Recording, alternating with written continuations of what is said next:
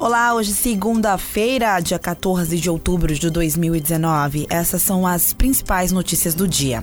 Familiares e amigos do menino Juan, de 14 anos, morto há um mês, protestaram neste domingo no bairro Vicente Pinzon, cobrando respostas sobre o crime. Juan foi vítima de um tiro supostamente disparado por um policial militar. Ele foi atingido na cabeça pelas costas enquanto estava com amigos na Praça do Mirante. Segundo versão da polícia, no local onde os jovens estavam havia uma situação suspeita que exigiu a atuação dos agentes militares. A PM afirma que o soldado efetuou disparos para o chão após parte do grupo de jovens arremessar pedras contra a composição.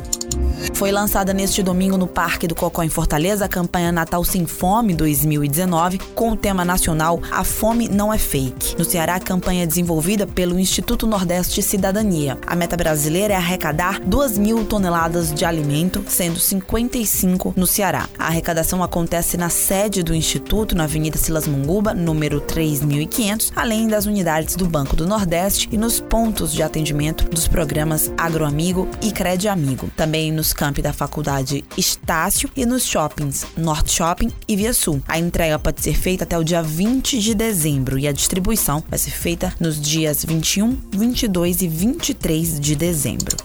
O grupo de candidatos derrotados ao Conselho Tutelar de Fortaleza quer anular a eleição que ocorreu no último domingo, dia 6 de outubro. Eles entregam hoje um abaixo assinado e documentos que comprovariam irregularidades no pleito. De acordo com Rodinelli Mendes de Araújo, eleito suplente e atual conselheiro, hoje o grupo vai encaminhar os documentos ao Ministério Público do Estado. Entre as irregularidades apontadas estão fraudes diversas na campanha, como compra de votos e ausência de nomes de candidatos nas listagens disponíveis nas sessões eleitorais. Essas e outras notícias você acompanha no povo.com.br.